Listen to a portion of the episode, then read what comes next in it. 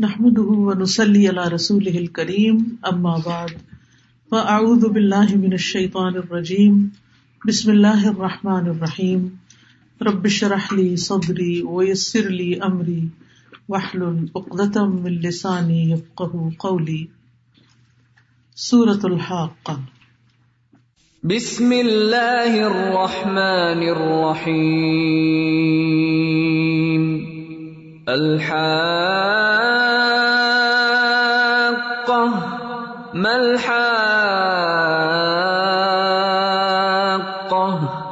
وما أدراك ما الحاقة كذبت ثمود وعاد بالقارعة فأما ثمود فأهلكوا بالطاغية وأما عاد فأهلكوا بريح صرصر عاتية.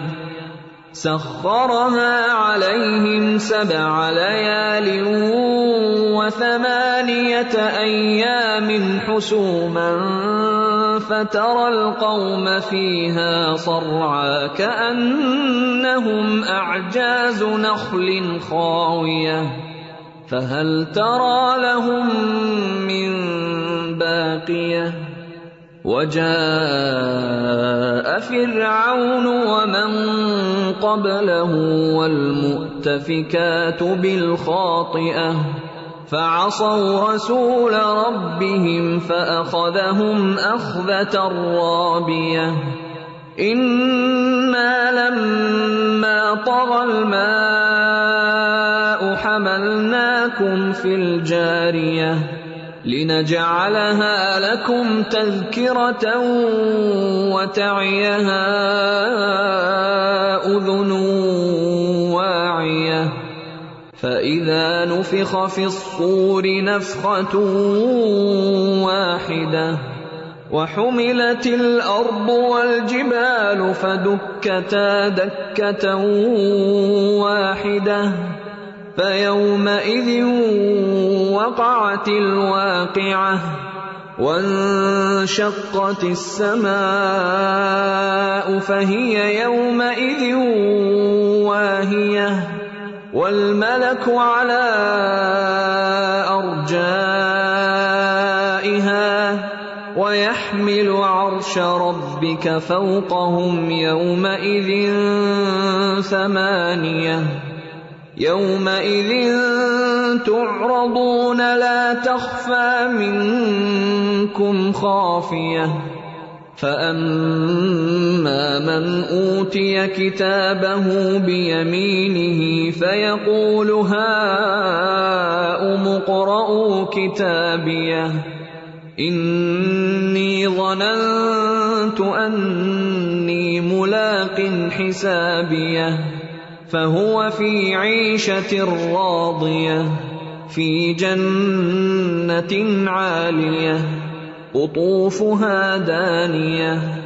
كلوا واشربوا هنيئا بما أسلفتم في الأيام الخالية.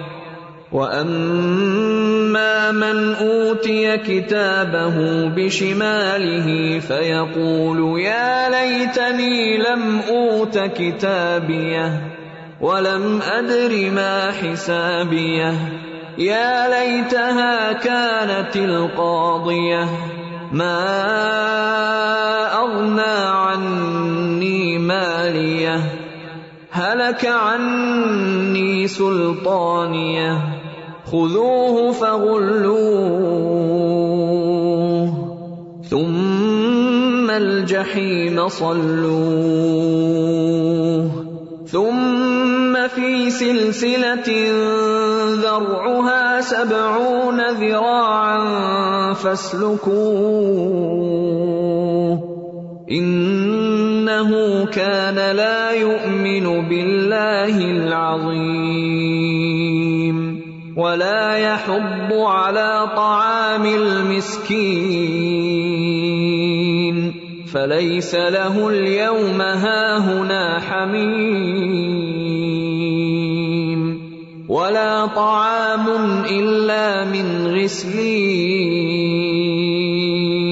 لا يأكله إلا الخاطئون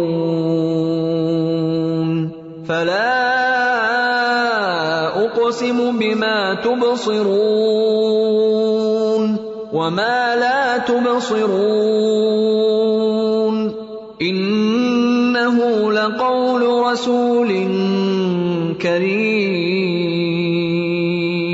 وما هو بقول شاعر قليلا ما تؤمنون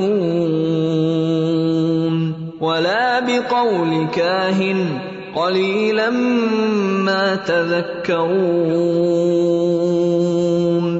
تنزيل من رب العالمين ولو تقول علينا بعض الاقاويل لاخذنا منه باليمين ثم لقطعنا منه الوتين فما منكم من احد عنه حاجزين وانه لتذكره للمتقين وانا لنعلم ان منكم مكذبين وانه لحسره على الكافرين وانه لحق اليقين فسبح باسم ربك العظيم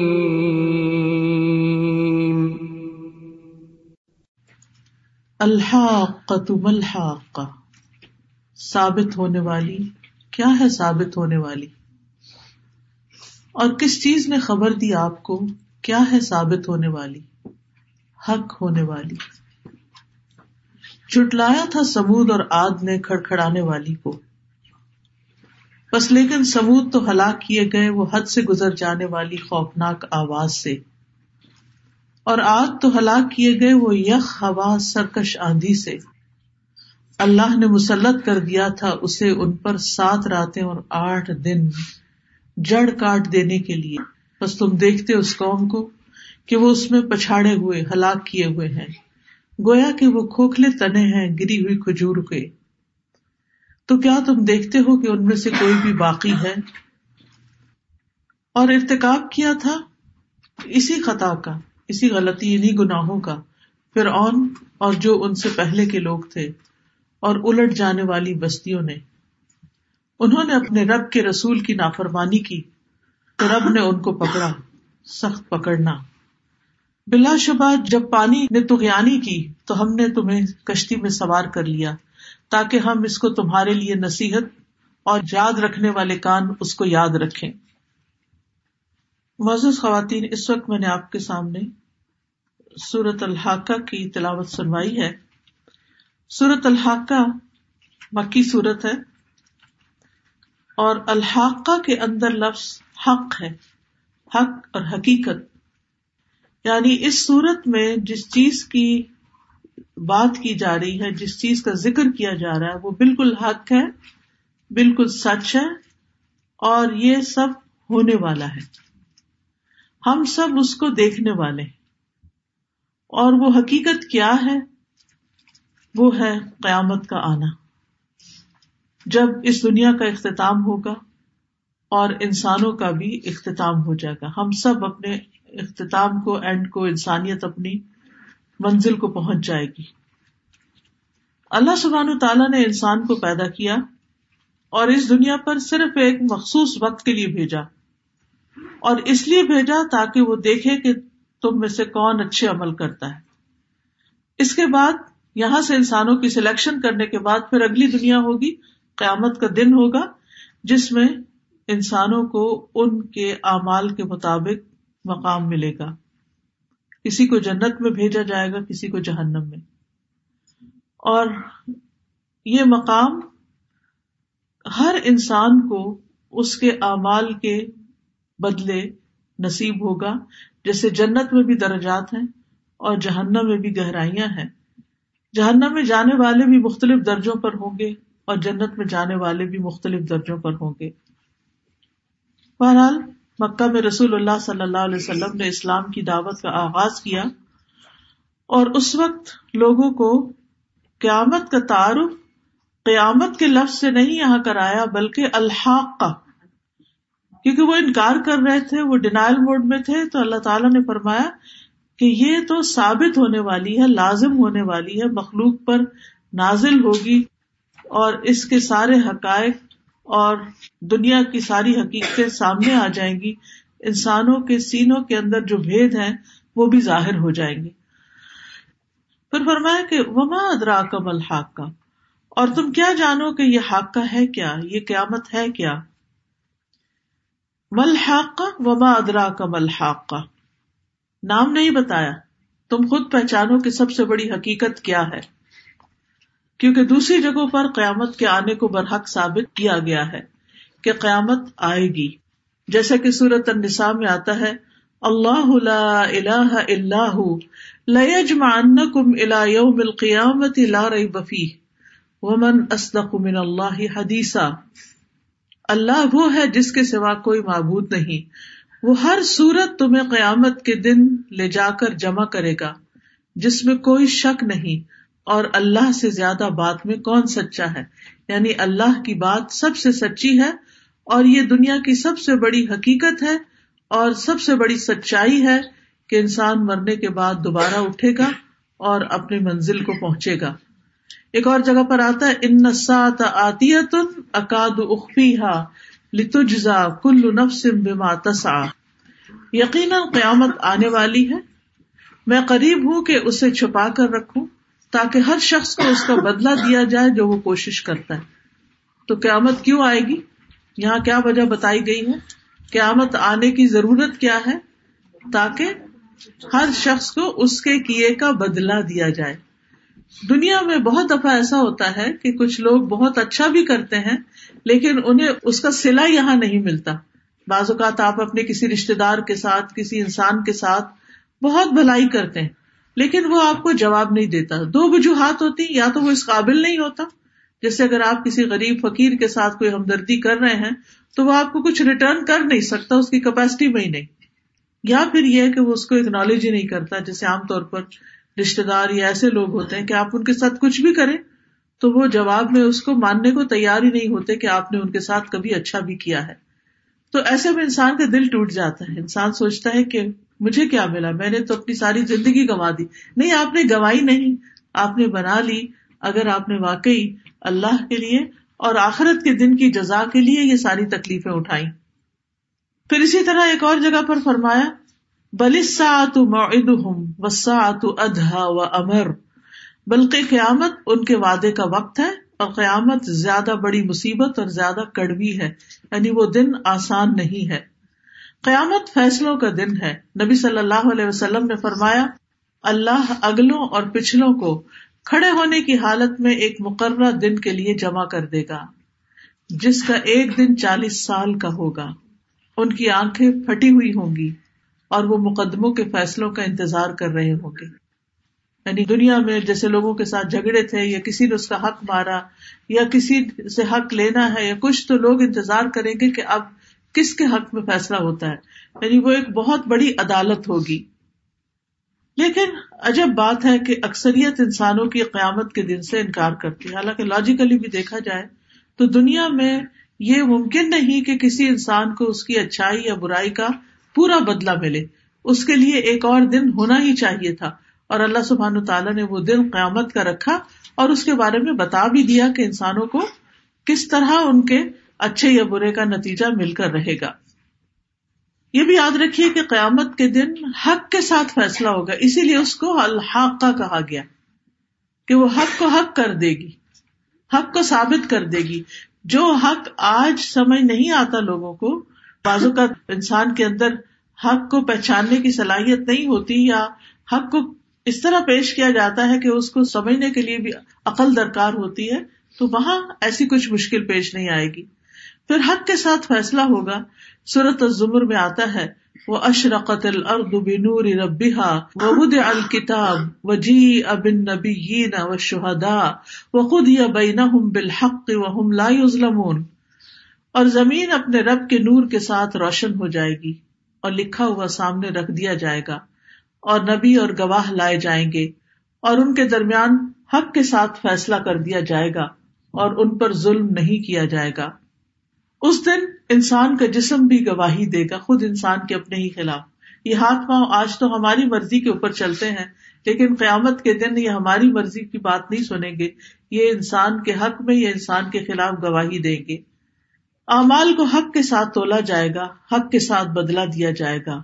لیکن ان ساری باتوں کے باوجود کذبت سمود و آد بالقار سمود اور آد نے اس کھڑکھڑا دینے والی آفت کو جھٹلا دیا اور وہ قیامت ہے۔ یہاں قیامت کا دوسرا نام بتایا جا رہا ہے جو کہ القاریہ ہے۔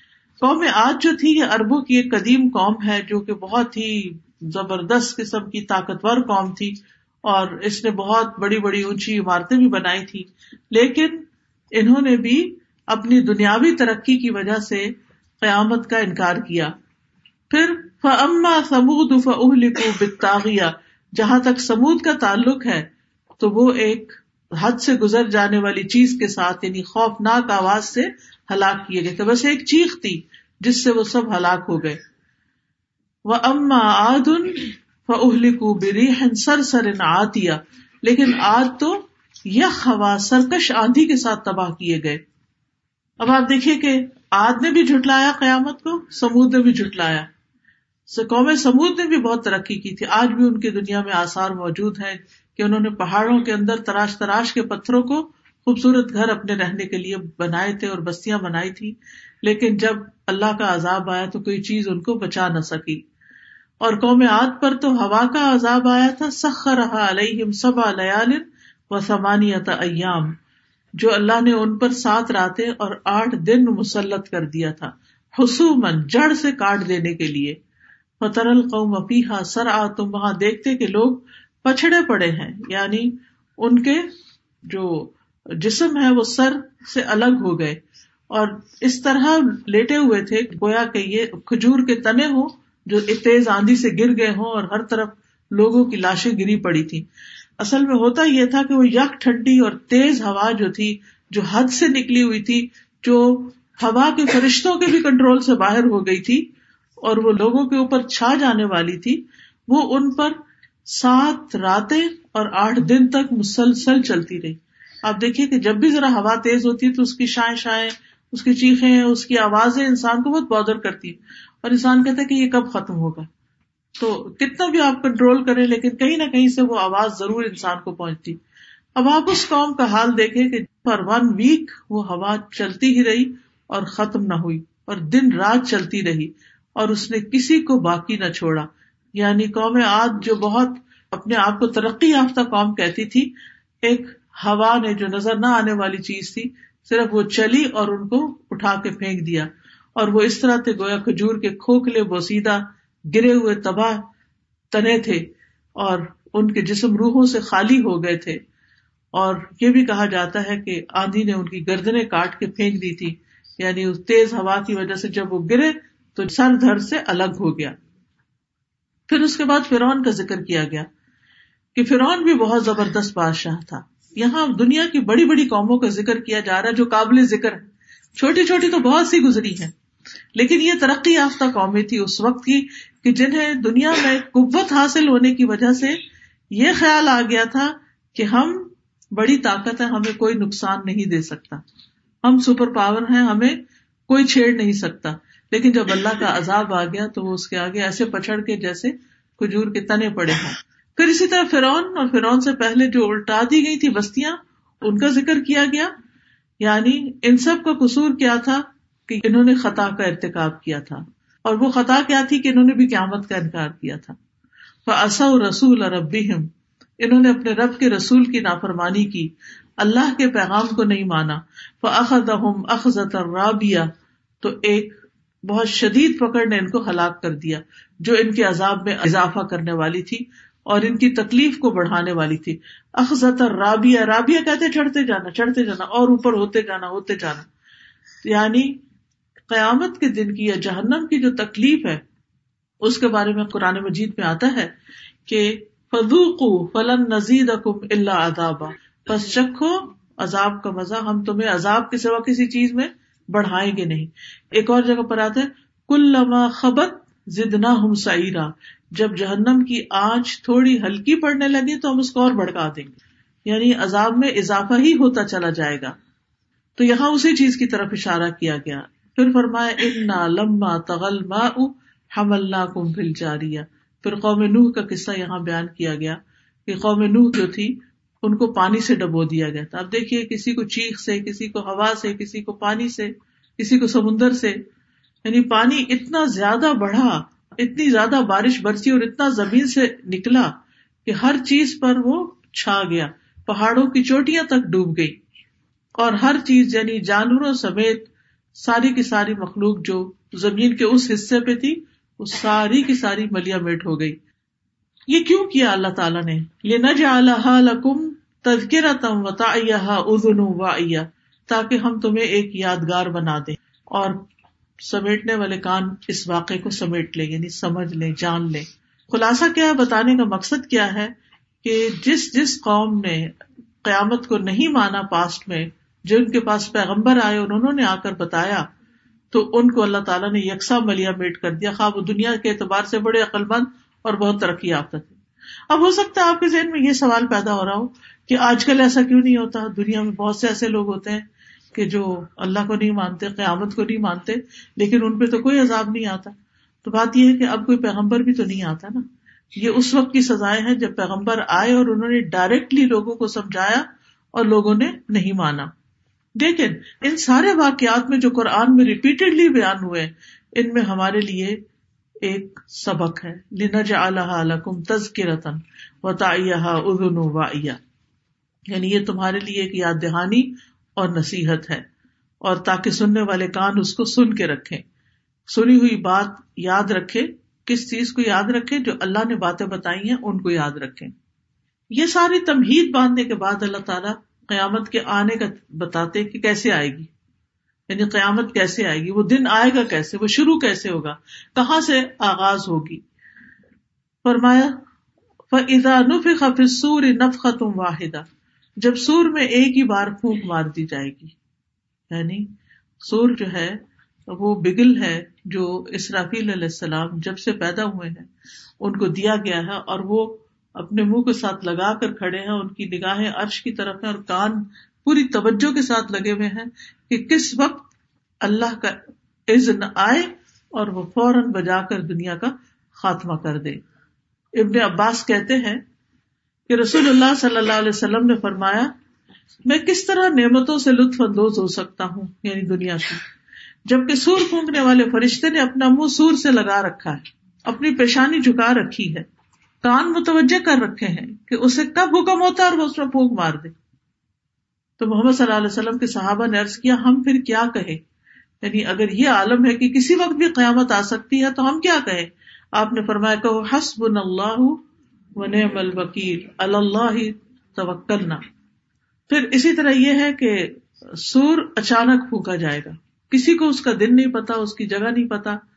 اچانک پھونکا جائے گا، اچانک آواز آئے گی تو پتا چلے گا کہ قیامت آ گئی ہے۔ پھر لوگوں کو جمع کرنے کی غرض سے سور پھونکا جائے گا۔ جیسے بیل بجا کے سب کو جمع کر لیتے، جیسے مرغیوں وغیرہ کو بلانے کے لیے مخصوص آوازیں ہوتی۔ تو ایسے سور کی آواز سن کر سب لوگ یعنی جو قبروں میں ہے جو زندہ ہے وہ مر جائیں گے۔ پھر جو زندہ مرے تھے، وہ بھی اور جو قبروں میں پہلے سے ہیں، یہ سارے کے سارے دوبارہ اٹھائے جائیں گے۔ اور ان کو اٹھا کر حاضر کیا جائے گا اللہ سبحان تعالیٰ کی حضور۔ تو پہلا سور ہوگا جس میں سب بے ہوش ہو جائیں گے۔ دوسری دفعہ جب سور پھونکا جائے گا، تو پھر جو مرے ہوئے لوگ ہیں، وہ دوبارہ اٹھائے جائیں گے۔ اور ایک ہی ڈانٹ سے سب کو اٹھا لیا جائے گا اور لوگ گروہ در گروہ اٹھ رہے ہوں گے۔ یعنی زمین کی تہوں کے اندر سے، اب آپ دیکھیے کسی بھی قبرستان کے پاس سے گزریے، تو کم از کم بھی تین چار سو قبریں یا اس سے کم و بیش ہوتی ہیں۔ اور اگر ان سب کو اٹھنے کو کہا جائے تو اچھا خاصا ایک ہجوم کھڑا ہو جائے۔ مرنے کو تو ہر ایک اکیلا اکیلا فوت ہوتا ہے، لیکن جب اگر قیامت کے دن اٹھیں گے، اور پھر صرف یہ نہیں اٹھیں گے، جو ان کے نیچے لیئرز ہیں، ان کے اندر جو مرے ہوئے ہیں، وہ بھی اٹھیں گے۔ ایک دفعہ مجھے اسکلان شہر کی تصویر دیکھنے کا موقع ملا، جو نیشنل جیوگرافک والوں نے اس کی کھدائی کی ہوئی تھی۔ انہوں نے ایک طرف سے کاٹ کے تو اس طرح کی پکچر لے کے دکھایا ہوا تھا جیسے دیوار کی سائڈ ہو، کہ دیکھیں، ایک بستی یہاں دبی پڑی ہے، اس کے بعد ایک اور دبی ہوئی ہے، اس کے بعد ایک اور دبی پڑی ہے۔ پتہ نہیں زمین کے اندر کیا کچھ دبا ہوا ہے۔ قیامت آئے گی تو یہ زمین اپنے سارے راز اگل دے گی، سب باہر نکل آئیں گے۔ اور اس زمین کو ایک ہموار پلیٹ کی طرح، ایک چپاتی کی طرح کر دیا جائے گا سفید رنگ کا، جس پہ صرف لوگوں کے کھڑے ہونے کی جگہ ہوگی اور باقی ساری زمین بھر جائے گی۔ پھر پہاڑوں کا کیا حال ہوگا؟ یعنی زمین کو صاف کر دیا جائے گا تو؟ فرمایا واحدہ کہ زمین کو اٹھا لیا جائے گا اور پہاڑوں کو بھی۔ اور ایک چوٹ میں صرف ایک دفعہ ضرب پڑے گی اور سب کے سب چور چور ہو جائیں گے۔ ایک پہاڑ توڑنے کے لیے کتنی محنت لگتی لیکن قیامت کے دن صرف ایک چوٹ سب کو پیس ڈالے گی۔ فرمایا، جس دن زمین اور پہاڑ لرزنے لگیں گے اور پہاڑ بربری ریت کے پھسلتے ہوئے تودے بن جائیں گے جیسے ڈیونز ہوتے ہیں، سینڈ ڈیونز ہوتے ہیں، اس طرح ہو جائیں گے اور پہاڑ چلائے جائیں گے، پھر وہ وہاں سے موو کیے جائیں گے تو وہ چمکتی ریت بن جائیں گے۔ سورت المرسلات میں فرمایا، جب پہاڑ اڑا دیے جائیں گے سورت القارہ میں آتا ہے، جب پہاڑ رنگین اون کی طرح ہو جائیں گے۔ سورت الواقع میں آتا ہے کہ پہاڑ غبار بن جائیں گے۔ پہاڑ ہموار اور چٹیل میدان میں بدل جائیں گے۔ زمین کے اوپر کسی قسم کی کوئی اونچ نیچ ہوگی۔ سب ایک اسٹریٹ فلیٹ زمین بن جائے گی جس پر انسان کھڑے ہوں گے۔ فرمایا واقع اس دن واقع ہونے والی واقع ہو جائے گی۔ اب قیامت کا ایک اور نام یہاں بیان کر دیا گیا۔ یہ قرآن کی خوبصورتی ہے کہ ایک ہی چیز کو بیان کرنے کے لیے متعدد نام رکھے گئے کہ وہ القاریہ بھی ہے، وہ الواقع بھی ہے وہ الحاقہ بھی ہے۔ تو اس دن یہ واقع ہونے والا واقعہ واقع ہو جائے گا۔ ون شقت سما زمین کے بعد آسمان کا حال بتایا گیا کہ آسمان پھٹ جائے گا۔ ابھی تو آسمان جو ہے وہ بالکل مضبوط، خوبصورت ہے۔ اللہ سبحانہ تعالیٰ سورت الملک میں فرماتے ہیں کہ تم اپنی نگاہ آسمان کی طرف دوڑاؤ اور دیکھو کہ حل طرح من فطور، تمہیں کوئی پھٹ یا کوئی دراڑ، لکیر نظر آتی ہے۔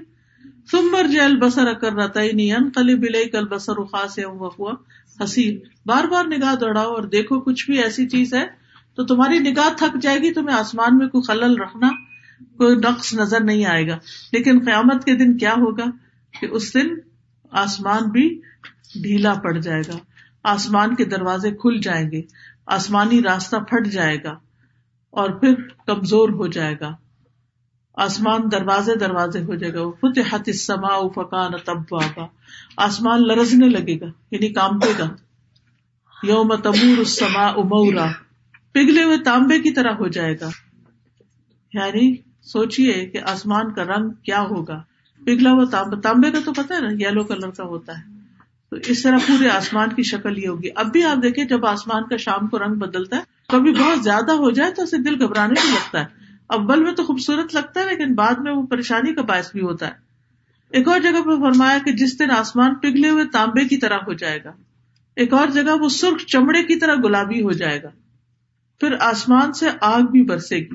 قیامت کے دن جب لوگوں کو اٹھایا جائے گا تو آسمان گویا ان پہ آگ برسا رہا ہوگا۔ سوچیے اوپر سے بھی دھوپ اور نیچے سے بھی گرمی اور انسان تھکے ماندے حال میں، سوائے ان کے کہ جو اللہ کو راضی کر گئے اور اللہ ان سے راضی ہو گیا۔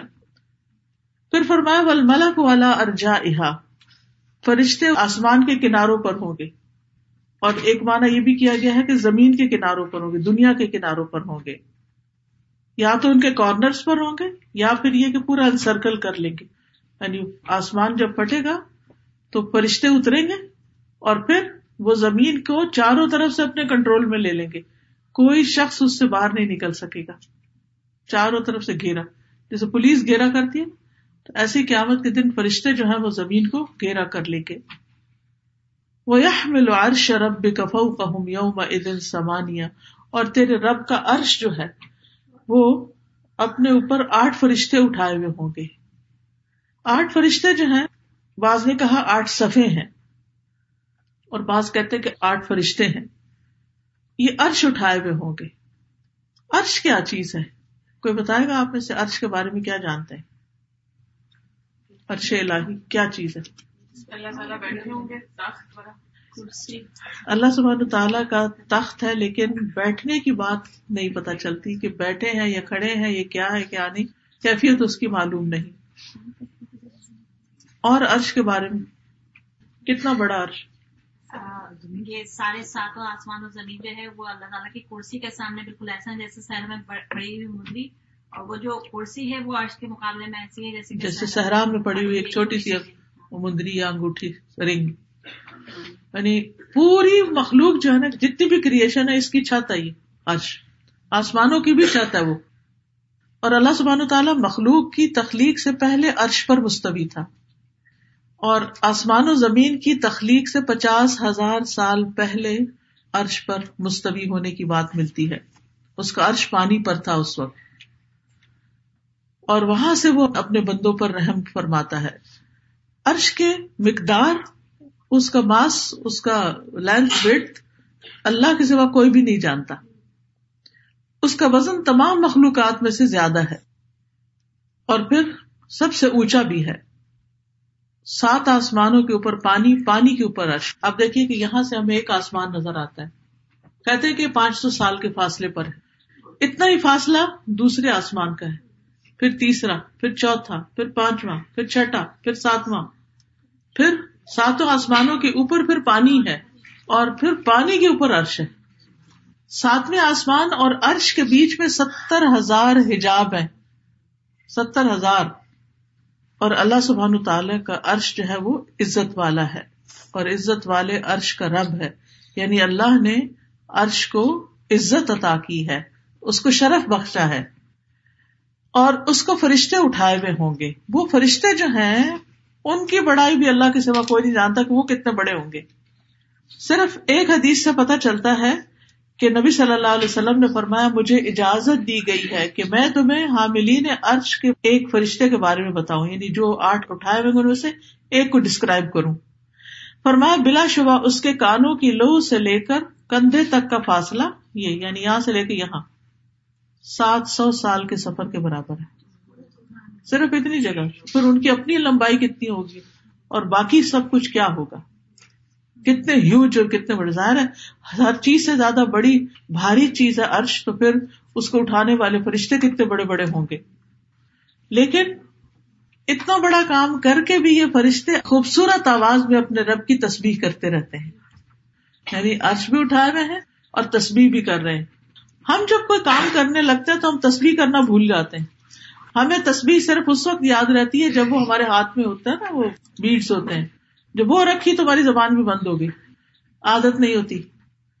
لیکن حاملین عرش جو ہیں، وہ اللہ کے آگے جھکے ہوئے ہیں اور اللہ کی پاکیزگی بیان کرتے ہیں۔ سبحان کا و بحمد کا اللہ علم کا باد علم کا تو پاک ہے، اس بات پر تیری حمد ہے کہ تو سب کچھ جاننے کے بعد بہت حلم اور بردباری سے کام لیتا ہے۔ حاملین عرش بندوں سے محبت بھی کرتے ہیں۔ سبحان اللہ، ایمان والوں سے۔ اتنا بڑا اسٹیٹس ہے ان کا۔ مخلوق میں سے، فرشتوں میں سے اتنا بڑا اسٹیٹس ہے، لیکن وہ بندوں سے محبت کرتے ہیں۔ کون سے بندوں سے؟ جن سے اللہ محبت کرتا ہے۔ حدیث میں آتا ہے کہ جب اللہ تعالیٰ کسی بندے سے محبت کرتا ہے تو جبریل کو آواز دیتا ہے۔ کہتا ہے، بے شک میں اپنے فلاں بندے سے محبت کرتا ہوں، تم بھی اس سے محبت کرو۔ جبریل حاملین عرش میں اس بات کا چرچا کر دیتے ہیں۔ تو آسمان کے فرشتے حاملین عرش کی آوازیں سنتے ہیں۔ تو ساتوں آسمان والے اس سے محبت کرنے لگتے ہیں۔ یعنی ہر ہر آسمان والے فرشتے اس بندے سے محبت کرتے ہیں۔ یہاں تک کہ وہ چرچا آسمان دنیا پر آ جاتا ہے، پھر زمین پر اترتا ہے۔ تو زمین والے بھی اس سے محبت کرنے لگتے ہیں۔ پھر آپ دیکھیے کہ قیامت کے دن عرش کے نیچے فیصلے ہوں گے۔ ابھی عرش کے اوپر ہوتے ہیں، قیامت کے دن کیا ہوگا؟ رسول اللہ صلی اللہ علیہ وسلم نے فرمایا میں شفات کے لیے عرش کے نیچے سجدہ کروں گا۔ عرش کے نیچے جا کر آپ سجدہ کریں گے۔ اور پھر فرمایا، قیامت کے دن سب لوگ بے ہوش ہو جائیں گے۔ پھر سب سے پہلے میں ہوش میں آؤں گا اور دیکھوں گا کہ موسا علیہ السلام عرش کے پایوں میں سے ایک پایا تھامے ہوئے مجھے نہیں معلوم کہ وہ مجھ سے پہلے ہوش میں آ گئے یا انہیں کوہتور کی بے ہوشی کا بدلہ ملا کہ اس دن بے ہوش نہیں ہوئے۔ یاد رکھیے، کچھ خوش قسمت لوگ قیامت کے دن جب بہت دھوپ ہوگی وہ عرش کے سائے میں ہوں گے وہ کون کون ہے ان کا ہمیں پتا ہونا چاہیے تاکہ ہم بھی دیکھیں کہ ہمارے اندر وہ کوالٹیز ہیں یا نہیں۔ ایک چیز کو بتائیے۔ عادل حکمران۔ سب سے پہلے عادل انصاف والا حکمران۔ صدقہ کرنے والے۔ خالی صدقہ کرنے والے نہیں چھپا کے صدقہ کرنے والے جو رائٹ ہینڈ سے صدقہ دے تو لیفٹ ہینڈ کو بھی نہ پتا ہو اتنا چھپا کے۔ خفیہ صرف اللہ کے لیے۔ اور جو اللہ کے نام پہ ملے اور اللہ کے نام پہ جدا ہوئے۔ جی وہ دو آدمی جو اللہ کے لیے محبت کرتے دنیا کی کوئی لالچ کوئی غرض نہیں۔ صرف اللہ کی محبت ہے بیچ میں شابش۔ اور جی ہاں وہ نوجوان جس نے اللہ کی عبادت میں پرورش پائی، جوانی کی عبادت۔ ہم کہتے ہیں جب بوڑھے ہو گے پھر ہم بھی عبادت کر لیں گے۔ لیکن یہاں جس عبادت کی فضیلت ہے، وہ جوانی کی عبادت ہے۔ اور وہ شخص جسے کسی بلند مرتبہ اور خوبصورت عورت نے اپنی طرف بلایا اور اس نے جواب دیا، میں اللہ سے ڈرتا ہوں۔ یعنی آدمی کے لیے جو کمزوری ہے، وہ عورت ہے۔ تو اگر کسی عورت نے اس کو زنا کی دعوت دی تو وہ کہ نہیں، میں اللہ سے ڈرتا ہوں۔ وہ اس کی آفر قبول نہ کرے۔ اور ایک اور، ایسا شخص جو تنہائی میں اللہ کو یاد کرے، پھر اس کی آنکھوں سے آنسو نکل آئے۔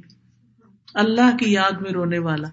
ہم بندوں کو یاد کر کے تو روتے ہیں، ہم میں سے کوئی ایسا نہیں جس نے کبھی کسی کو مس نہ کیا ہو۔ میری والدہ فروری میں فوت ہوئی بلا شبہ یعنی شاید ہی کوئی دن جاتا ہو کہ مجھے وہ یاد آئے اور میرے آنسو یہاں نہ آ جائے۔ کہیں بھی بیٹھے بیٹھے کھڑے کھڑے راستے میں کہیں بھی ان کی شکل سامنے آ جاتی تو ایک دم آنسو ساتھ ہی آنے لگتے ہیں۔ تو ہم بندوں کو یاد کر کے جن سے ہم محبت کرتے ہیں، اگر وہ ہم سے دور ہو تو ان کو یاد کر کے، ان کو مس کر کے روتے ہیں۔ ہم میں سے کتنے جو اللہ کو یاد کر کے روتا ہے۔ حالانکہ یہ کوئی مشکل کام نہیں ہے۔ لیکن اس کے لیے اللہ کی محبت ضروری ہے۔ کیونکہ انسان صرف اس کے لیے روتا ہے جس سے اس کو محبت ہوتی تو اس سے پتا چلتا ہے کہ ہم اللہ سے محبت کرتے ہیں نہیں، ورنہ دعویٰ تو ہر ایک ہی کرتا ہے کہ مجھے اللہ سے بڑی محبت ہے۔ لیکن وہ کام بھی کیا کرتے ہیں جو اللہ کی محبت کے۔ تو جو لوگ اللہ کی خاطر محبت کریں اور یہ تمام کوالٹیز ان کے اندر ہو ان کو عرش کے سائے تلے جگہ ملے گی جس دن کوئی سایہ نہ ہوگا۔ یعنی قیامت کے دن کا بھی ہمیں بندوبست کر کے رکھنا چاہیے۔ یہاں تو اگر ہم پارک میں یا کہیں جائیں اور دھوپ بھی نکلی ہو تو ہم پہلے دیکھتے ہیں کہ بیٹھیں گے کہاں کوئی درخت ہوگا یا کوئی ٹینٹ لگائیں گے یا کہاں بیٹھیں گے تاکہ دھوپ سے بچ سکیں۔ تو قیامت کی دھوپ سے بچنے کے لیے یہ سات کام جو ہے یہ ضروری ہے یہ اگر سارے نہیں بھی کر سکتے تو جو بھی اس میں سے کر سکتے۔ پھر اسی طرح تنگ دس کو مہلت دینے والا یعنی اگر کسی نے قرضہ لیا اور پھر وہ پے بیک نہیں کر پا رہا تو اس کو تھوڑا اور ٹائم دے دینا، اور ٹائم دے دینا۔ پھر اسی طرح فرمایا یوم عزن تو الدونا اس دن تم پیش کیے جاؤ گے اللہ کے سامنے۔ لا تخفا منکم خافیہ، تمہاری کوئی چھپی چیز چھپی نہ رہے گی۔ ہر چیز ہم لوگوں کے سامنے کرتے ہیں یا لوگوں سے چھپ کے کرتے ہیں، سب سامنے آ جائے گا۔ نہ کوئی انسان چھپا ہوا ہوگا، اس کے جسم کا کوئی حصہ چھپا ہوا نہیں ہوگا۔ لوگ ننگے پاؤں، ننگے بدن اٹھائے جائیں گے۔ کپڑا بھی کوئی نہیں ہوگا اوپر۔ کوئی عمل چھپا ہوا نہیں ہوگا۔ سفر اللہ۔ آپ خود سوچیے کہ جو ہم لوگوں کی بیک بائٹنگ کر لیتے ہیں، ان کی پیٹ پیچھے ان کی برائی کر لیتے ہیں، یا اور اسی طرح کی چیزیں، وہ سب سامنے آ جائیں گی۔ جس نے جو کیا دھرا ہر انسان کو لایا جائے گا۔ کوئی بھی پیچھے نہیں رہے گا۔ کوئی بھاگ نہیں سکے گا۔ کوئی اس پلانٹ سے اڑ نہیں سکے گا، گر نہیں سکے گا۔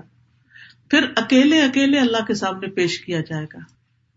متقی لوگوں کو الگ کر لیا جائے گا۔ جیسے آپ ایئرپورٹ پہ جاتے نا تو وی آئی پی ایک طرف ہو جاتے ہیں اور باقی بھیڑ ایک طرف ہوتی ہے۔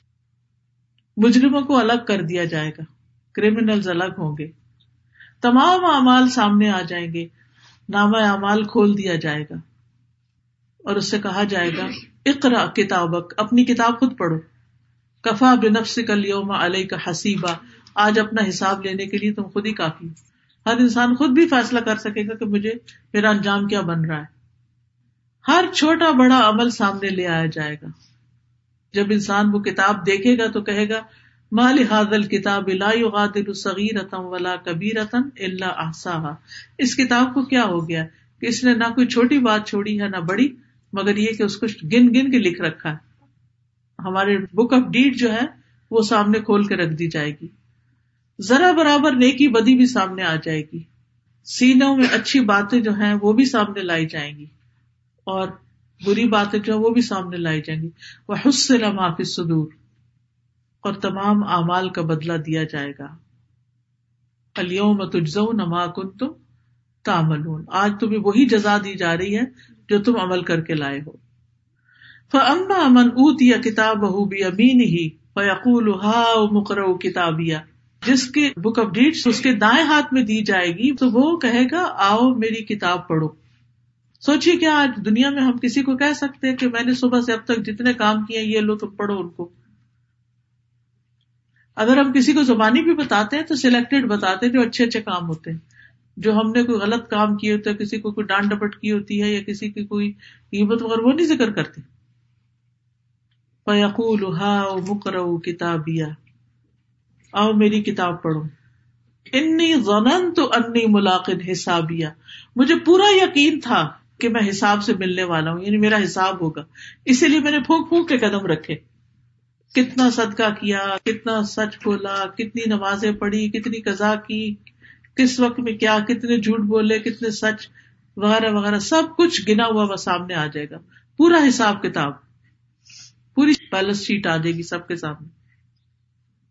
فہو افی عیشت دیا وہ دل پسند ایش میں ہوگا۔ پسندیدہ زندگی میں ہوگا۔ اس طرح کہ انہیں کبھی موت نہیں آئے گی۔ وہ صحت مند زندگی گزاریں گے اور کبھی بیمار نہیں ہوں گے۔ نعمتوں میں زندگی گزاریں گے، کبھی تکلیف نہ دیکھیں گے۔ جوان رہیں گے، کبھی بوڑھے نہ ہوں گے۔ فی جنت نالیا بلند جنتوں میں۔ قطوف ہا دانیا باغ تو اونچی جگہ پر ہوں گے، لیکن پھل ان کے نیچے آئے ہوئے ہوں گے۔ ابھی ہم لوگ جب آ رہے تھے ہیملٹن کے راستے پہ، لیفٹ سائڈ پہ آپ نے دیکھا ہوگا کہ فور تھری پہ کتنے اونچے اونچے درخت ہیں اور ہائٹ پہ ہے سارے، گرینری جو ہے۔ تو میں یہ سوچتی تھی اس میں نے کہا کہ یہاں جانا کتنا مشکل کام ہوگا۔ یعنی کسی فلیٹ پارک میں تو انسان آسانی سے چل پھر لیتا ہے، لیکن اوپر جانے کے لیے کتنی مشقت ہوگی۔ کہ اگر یہاں کوئی ہائکنگ کرنا چاہے یا کسی ٹریل پہ جانا چاہے۔ تو بہرحال یہ تو صرف ایک سوچنے کی بات تھی۔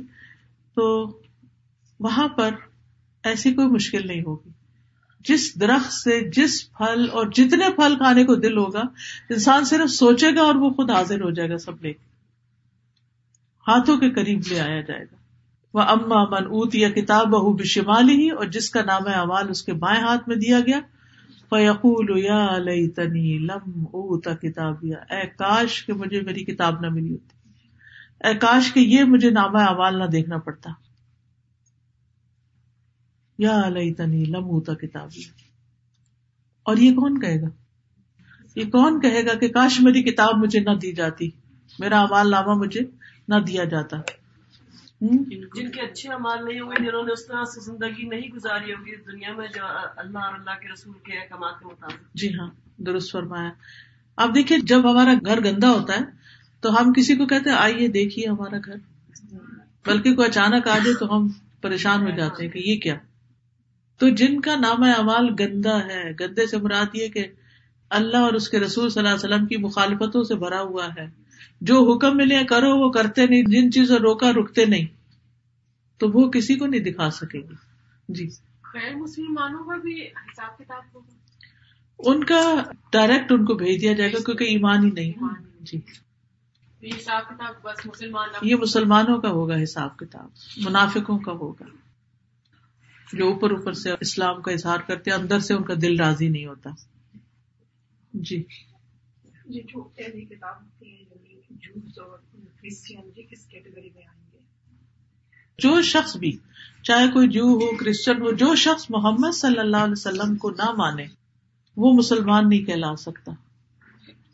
یعنی ان کی کامیابی کے لیے یہ ایک امتحان ہے کہ وہ آخری نبی کو بھی مانے کیونکہ نبوت کو مانے بغیر ایمان مکمل نہیں ہوتا۔ پھر فرمایا وہ اما امن اوت یا کتاب بہو بشمالی یقول یا لئی تنی لم ہوتا کتابیا جس کا نام اعمال اس کے بائیں ہاتھ میں دیا جائے گا، وہ کہے گا، کاش مجھے یہ نہ دیا جاتا۔ ولم ادری ما حساب میں نہ جانتا کہ یہ حساب کیا ہے۔ یا علیہ تہا کا نتل دیا اے کاش، جو موت آئی تھی، اس نے فیصلہ کر دیا ہوتا۔ یعنی مجھے اب یہ سب کچھ نہ دیکھنا پڑتا۔ پھر وہ کیٹیگوریکلی کہے گا ماں اغنا انی مالیا میرا مال میرے کسی کام نہیں آیا۔ دنیا میں آپ دیکھیے کہ جب انسان کے پاس مال ہوتا ہے تو اس کو بڑی ایک سیٹسفیکشن ہوتی ہے۔ کچھ ٹوٹ جائے، پھوٹ جائے، کہیں کچھ مسئلہ مسائل ہو جائے تو انسان کہتے میرے پاس اور بہت پیسے ہیں۔ اگر یہ گھر خراب ہو گیا، پرانا ہو گیا، میں نیا خرید لوں گا۔ کوئی بھی چیز اس کی زندگی سے جاتی ہے تو وہ کہتا ہے، فکر کی بات ہی نہیں، اتنا ہے کہ ساتھ نسلیں کھا سکتی ہوں تو اس کو اپنے مال پہ بڑا زوم ہوتا ہے۔ لیکن وہاں وہ کہے گا کہ یہ تو جو میں جمع کرتا رہا، یہاں تو آگے آیا ہی نہیں۔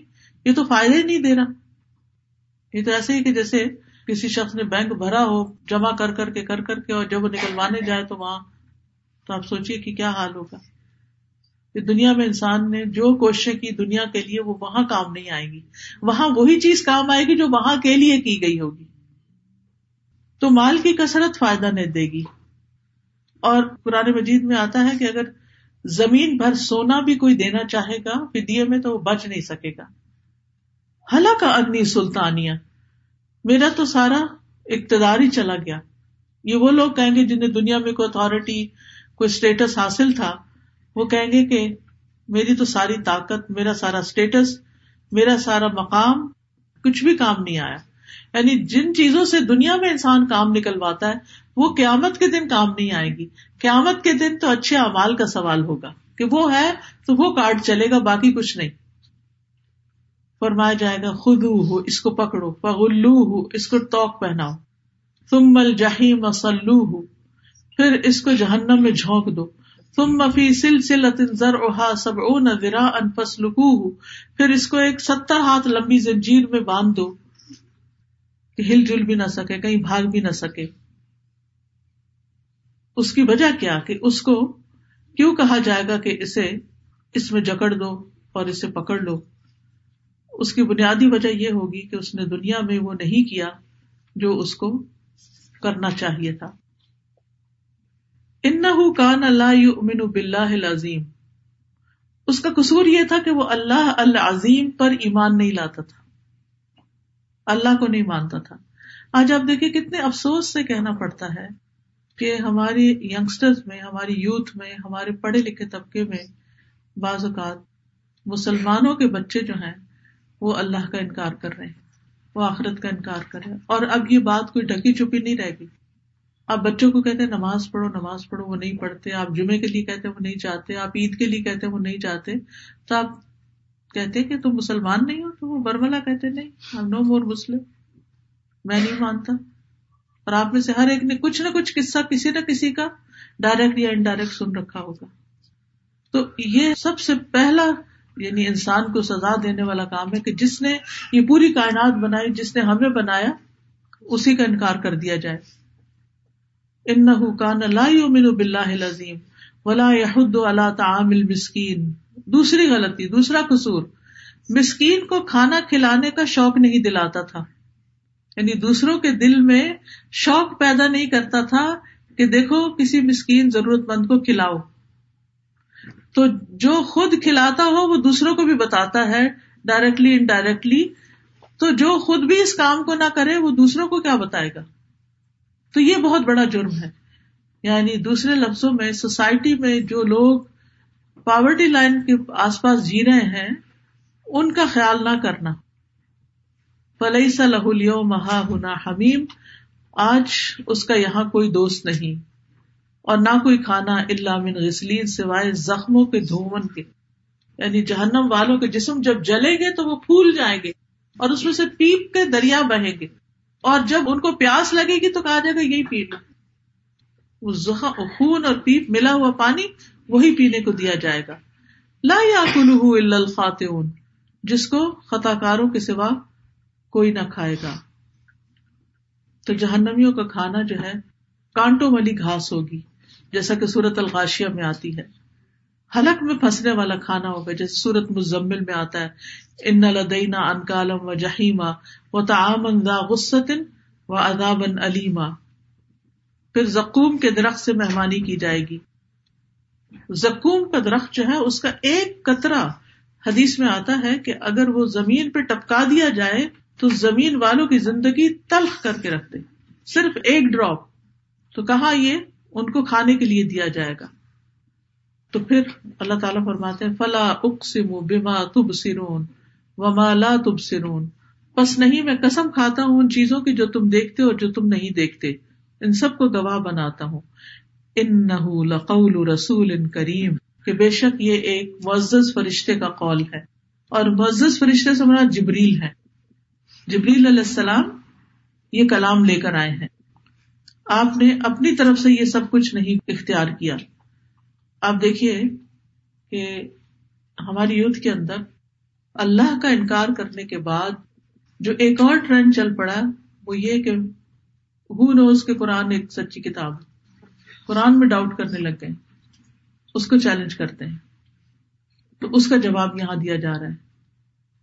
پھر فرمایا وہ ان لطف کی رت المتقین یہ قرآن ایک نصیحت ہے یا دہانی ہے ڈرنے والوں کے لیے، جو اللہ سے ڈرتے ہیں۔ وہ اس سے فائدہ اٹھاتے ہیں، باقی نہیں۔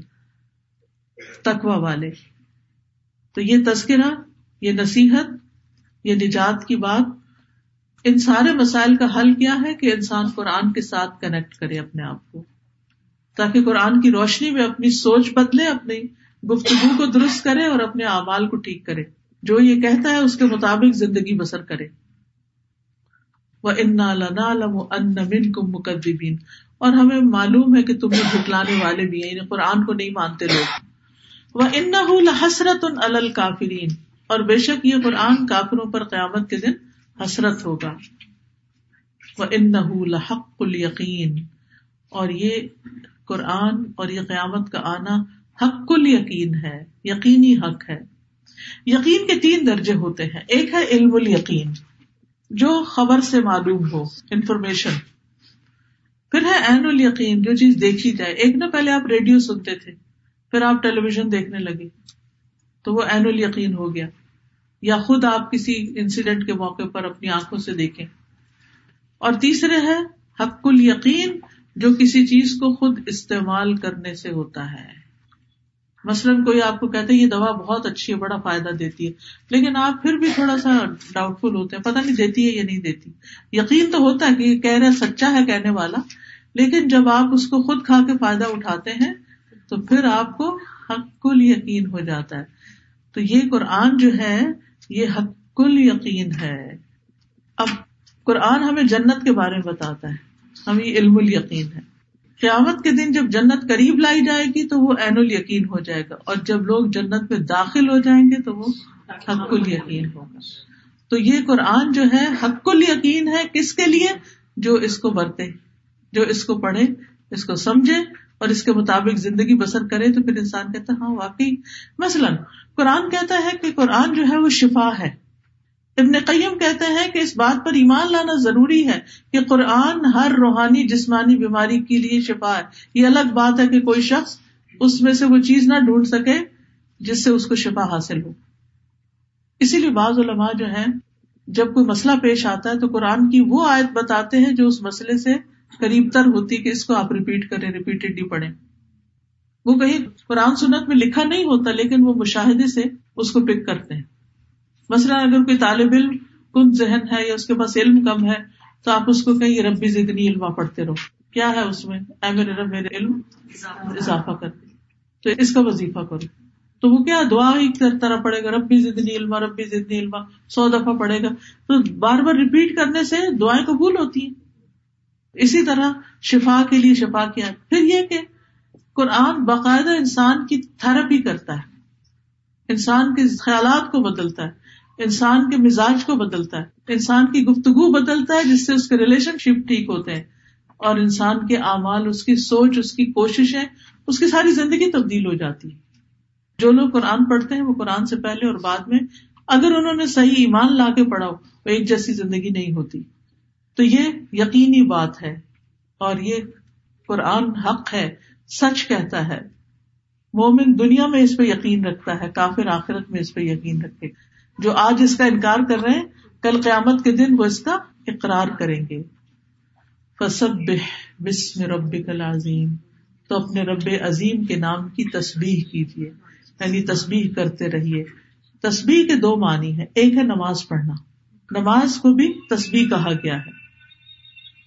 اور دوسرا ہے، اللہ تعالیٰ کو اپنی زبان سے ہر کبھی بات سے پاک قرار دینا کہ اللہ تعالیٰ پاک یاد رکھیے، آسمان و زمین کی ہر چیز اللہ کی تسبیح کر رہی پتا پتا، ڈالی ڈالی، اللہ کی پاکی بیان کر رہی کہ اے اللہ، تو ہر ایپ سے پاک ساری تعریف تیرے لیے۔ اسی لیے ہم کہتے ہیں سبحان اللہ ہی وہ بھی ہم اس میں دو چیزیں ہیں۔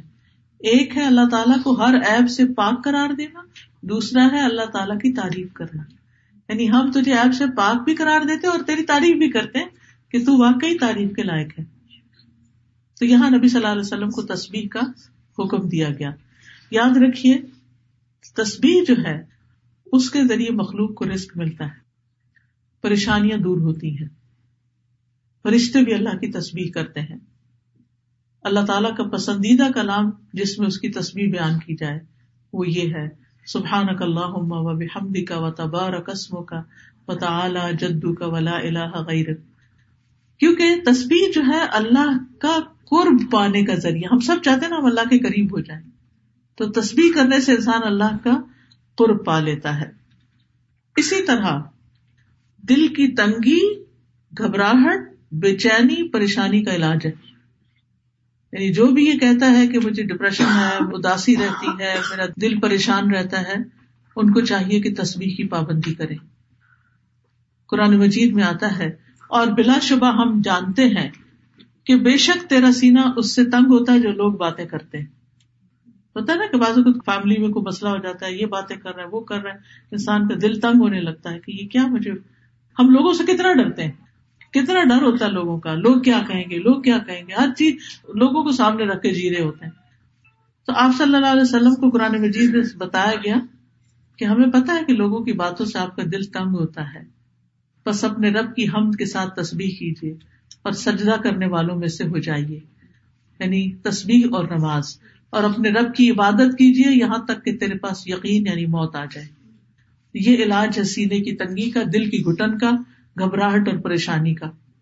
ایک اور حدیث میں آتا ہے، رسول اللہ صلی اللہ علیہ وسلم نے فرمایا، جو رات سے خوف کھائے یعنی رات کو ڈر لگتا ہو، خصوصاً جو لوگ اکیلے رہتے ہیں، وہ ڈرتے ہیں۔ کہ وہ اسے پریشان کرے گی، یا مال خرچ کرنے سے بخل کرے، یا دشمن سے مقابلہ کرنے سے ڈرے۔ تو اسے چاہیے کہ اس قول کی کسرت کر دے، سبحان اللہ و بحمدی تو جہاں ڈر اور گھبراہٹ ہو رہی ہو تصویر پڑھنی شروع کر دے۔ پھر تصویر کرنا صدقہ بھی ہے۔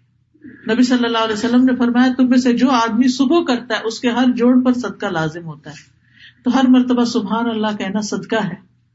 کیونکہ ایک اور حدیث میں آتا ہے الکلی مت طیبت صدقہ۔ پاکیزہ بات جو ہے، وہ صدقہ ہوتی ہے۔ تو الحمد للہ اللہ اکبر، لا الہ الا اللہ کہنا یہ سب صدقہ ہے۔ تسبیح سے نیکیاں ملتی ہیں، گناہ مٹتے ہیں۔ تسبیح کرنے سے زمین و آسمان بھر جاتی ہے۔ زبان پہ ہلکے کلمات ہیں اور میزان میں بڑے بھاری سبحان اللہ و بحمدی سبحان اللہ اسی طرح سبحان اللہ والحمد للہ ولا الہ الا اللہ واللہ اکبر۔ یہ قیامت کے دن آگے اور پیچھے آ کر پروٹیکٹ کریں گے انسان کو اور یہی کلمات باقیات الصالحات ہیں۔ تصویر سے جنت میں درخت لگتے ہیں۔ ایمان والوں کو صبح و شام تصویر کا حکم دیا گیا ہے۔ تو خاص طور پر صبح اور شام تصویر کرنی چاہیے۔ سو مرتبہ جو پڑھے گا، اس سے زیادہ اچھا عمل کسی اور کا نہیں ہوگا۔ خصوصاً طلوع شمس کے وقت جب سورج آس پاس ہو، نکل رہا ہو۔ نبی صلی اللہ علیہ وسلم نے فرمایا، جب بھی سورج چڑھتا ہے، اللہ عزب اجلّہ کی ہر مخلوق اللہ کی تصویر اور ہم بیان کرتی ہے۔ لیکن شیطان اور اولاد آدم میں سے آتا قسم کے لوگ نہیں کرتے۔ تو میں نے بنی آدم میں آتا قسم کے لوگوں کے بارے میں سوال کیا کہ وہ کون ہوتے ہیں؟ آپ نے فرمایا، بدترین انسان، یا فرمایا اللہ کی مخلوق میں سے بدترین لوگ جو اس وقت تصویر نہیں کرتے یعنی سوئے رہتے ہیں یا غفلت میں وقت گزار دیتے ہیں۔ آپ دیکھیں، صبح سوئے رہتے ہیں اور رات کو ٹی وی دیکھتے دیکھتے سو جاتے ہیں تو نہ اس کنارے پہ اللہ کی تصویر نہ دوسرے پر، تو یہ درست نہیں۔ پھر رکو اور سجدہ کرنے میں تصویر کی جاتی ہے، سجدے میں تصویر نماز کے بعد، سوتے وقت قرآن پڑھتے وقت اللہ کی تصویر بیان کرنی چاہیے۔ رات کے وقت نیند نہ آئے تو تصویر کریں۔ تو بہرحال، سورت بہت ہی زبردست صورت ہے، جس میں ہمیں یہ بتایا گیا ہے کہ انسان کو اس بات کو ریئلائز کر لینا چاہیے، مان جانا چاہیے کہ اس دنیا کے اختتام پر اسے اللہ کے حضور حاضر ہونا ہے اور وہ دن سچ ہے اور اس دن اعمال دیکھے جائیں گے اور اس دن کے خوف اور گھبراہٹ سے بچنے کے لیے قرآن کے ساتھ تعلق قائم کرنا، نماز پڑھنا اور تصویر کرنا یہ اہم ترین فرائض ہے اللہ تعالیٰ سے دعا ہے کہ وہ ہمیں اس کی توفیق عطا فرمائے۔ وہ آخر دعوانا ان الحمد للہ رب العالمین۔ سبحان اللہم و بحمدک۔ اشہد اللہ الہ الا انت۔ استغفرک و اتوب الیک۔ آپ دیکھیے کہ لیکچرز تو کبھی کبھی ہوتے ہیں۔ آپ کے گھر میں اچھی کتابیں اور اچھے کارڈز ہونے چاہیے اور اس چیز پر مال خرچ کرنا جو ہے، وہ بھی صدقہ ہوتا ہے انسان کا۔ استخارے کے بارے میں بہت لوگوں کو کنفیوژن رہتی ہے۔ تو یہ استخارے کا کارڈ ہے جس میں دعا بھی اینڈ میں لکھی ہوئی ہے۔ استخارہ کیوں، کب، کیسے کرتے ہیں؟ پھر انسانوں کے کاموں میں رکاوٹیں آ جاتی ہیں۔ تو یہ استغفار کی برکات ہے کہ یعنی جس کی زندگی میں بھی کوئی ایسی چیز ہو جو ہو کے نہ دے رہی ہو، تو استغفار کی کثرت کرے۔ سفر کی دعائیں ہیں۔ نعمت اللہ کے شکر سے باقی رہتی ہیں۔ الحمد للہ کا کارڈ ہے اور یہ اتنے خوبصورت کارڈ ہے کہ کہیں بھی آپ رکھ دیں تو گھر کی ڈیکوریشن بھی ہو جاتی ہے اور دل بھی ساتھ نظر اور تکلیف کو دور کرنے والی دعائیں۔ نظر لگ جاتی ہے، بیمار ہو جاتا ہے۔ اچانک کوئی ان یوژل قسم کی سمٹمس آنے لگتی ہیں۔ پھر زبان کی حفاظت، کیونکہ ہمارے ریلیشن شپ زبان کی غلط استعمال سے ہی خراب ہوتے ہیں۔ تو کیسے کیوں کرے حفاظت؟ اس کے بارے میں۔ پھر شکر گزاری اس کے اوپر کتاب میں بہت اچھی۔ پھر اس میں ہنسنا اور پروٹیکشن کی دعائیں ہیں۔ ہم سب کو ڈر لگتا ہے، یہ نہ ہو جائے، وہ نہ ہو جائے۔ تو اپنے آپ کو پروٹیکٹ کریں، اپنے گھر والوں کو، بچوں کو، مال کو، نعمتوں کو۔ اور جس جس چیز سے ڈر لگتا ہے، تو یہ جو کارڈ ہے، دعاؤں کا، یہ فولڈ ہو جاتا ہے۔ یہ ساری حفاظت کی دعائیں ہیں۔ آپ کے بیگ میں بھی ہو کہیں ٹریول کر رہے ہیں، رات کو پڑھ لیں، دن کو پڑھ لیں۔ قبولیت کے اوقات میں پڑھیں۔ آزان کے بعد دعا قبول ہوتی ہے۔ مسجد لے جائیں، جمعے کے دن، جمعے کی آخری گھڑیوں میں تحجد کے وقت یہ دعائیں جو ہے ان شاء اللہ آپ کو بہت فائدہ دے گی کیونکہ اوتھینٹک ہے جی۔ ایک سوال تھا۔ جی ضرور۔ ویسے ہمیں یہ پتا ہے کہ ٹریول کرتے ہیں تو سیونٹی مائل سے اوپر تو ہماری نماز کیسے ہو جاتی ہے؟ جی۔ لیکن اب میری ایک دوست ہیں انہوں نے ابھی سے کورس کیا ہے وہ صلاح کا۔ وہ کہتی ہیں کہ جب ہم سٹی چینج ہو جاتی ہے تو کسر ہو جاتی ہے۔ تو اس کے لیے پھر تو مائلس تو کم ہو جاتے ہیں کیونکہ ہم یہاں رہتے ہیں۔ جیسے ملٹن ہے ہیملٹن سب تو ساتھ ساتھ جڑے ہوئے ہیں نا اگر جڑے ہوئے اس طرح ہے کہ بیچ میں عمارتیں عمارتیں ہیں، پھر تو وہ سٹی الگ نہیں ہوتی یعنی وہ کنٹینیوشن ہے۔ لیکن اگر ایک سٹی الگ ہوئی، بیچ میں خالی زمین آ گئی اور وہ دوسرے سے الگ ہو گئی، تو اس صورت میں، کیونکہ نبی صلی اللہ علیہ وسلم نے مدینہ سے نکل کر جب آپ مکہ جا رہے تھے، تو پہلے ہی اسٹیشن پر جو بیر علی ہے جہاں ابھی بھی عمرہ باندھتے ہیں، وہاں آپ نے قصر کی۔ تو وہ مدینہ سے کتنا فاصلہ ہے؟ بہت کم ہے۔ لیکن آپ نے وہاں کسر کی تھی۔ اصل میں وہ تو ایک لمبے سفر پہ جا رہے تھے نا، تو ان کا سفر شروع ہو گیا تھا۔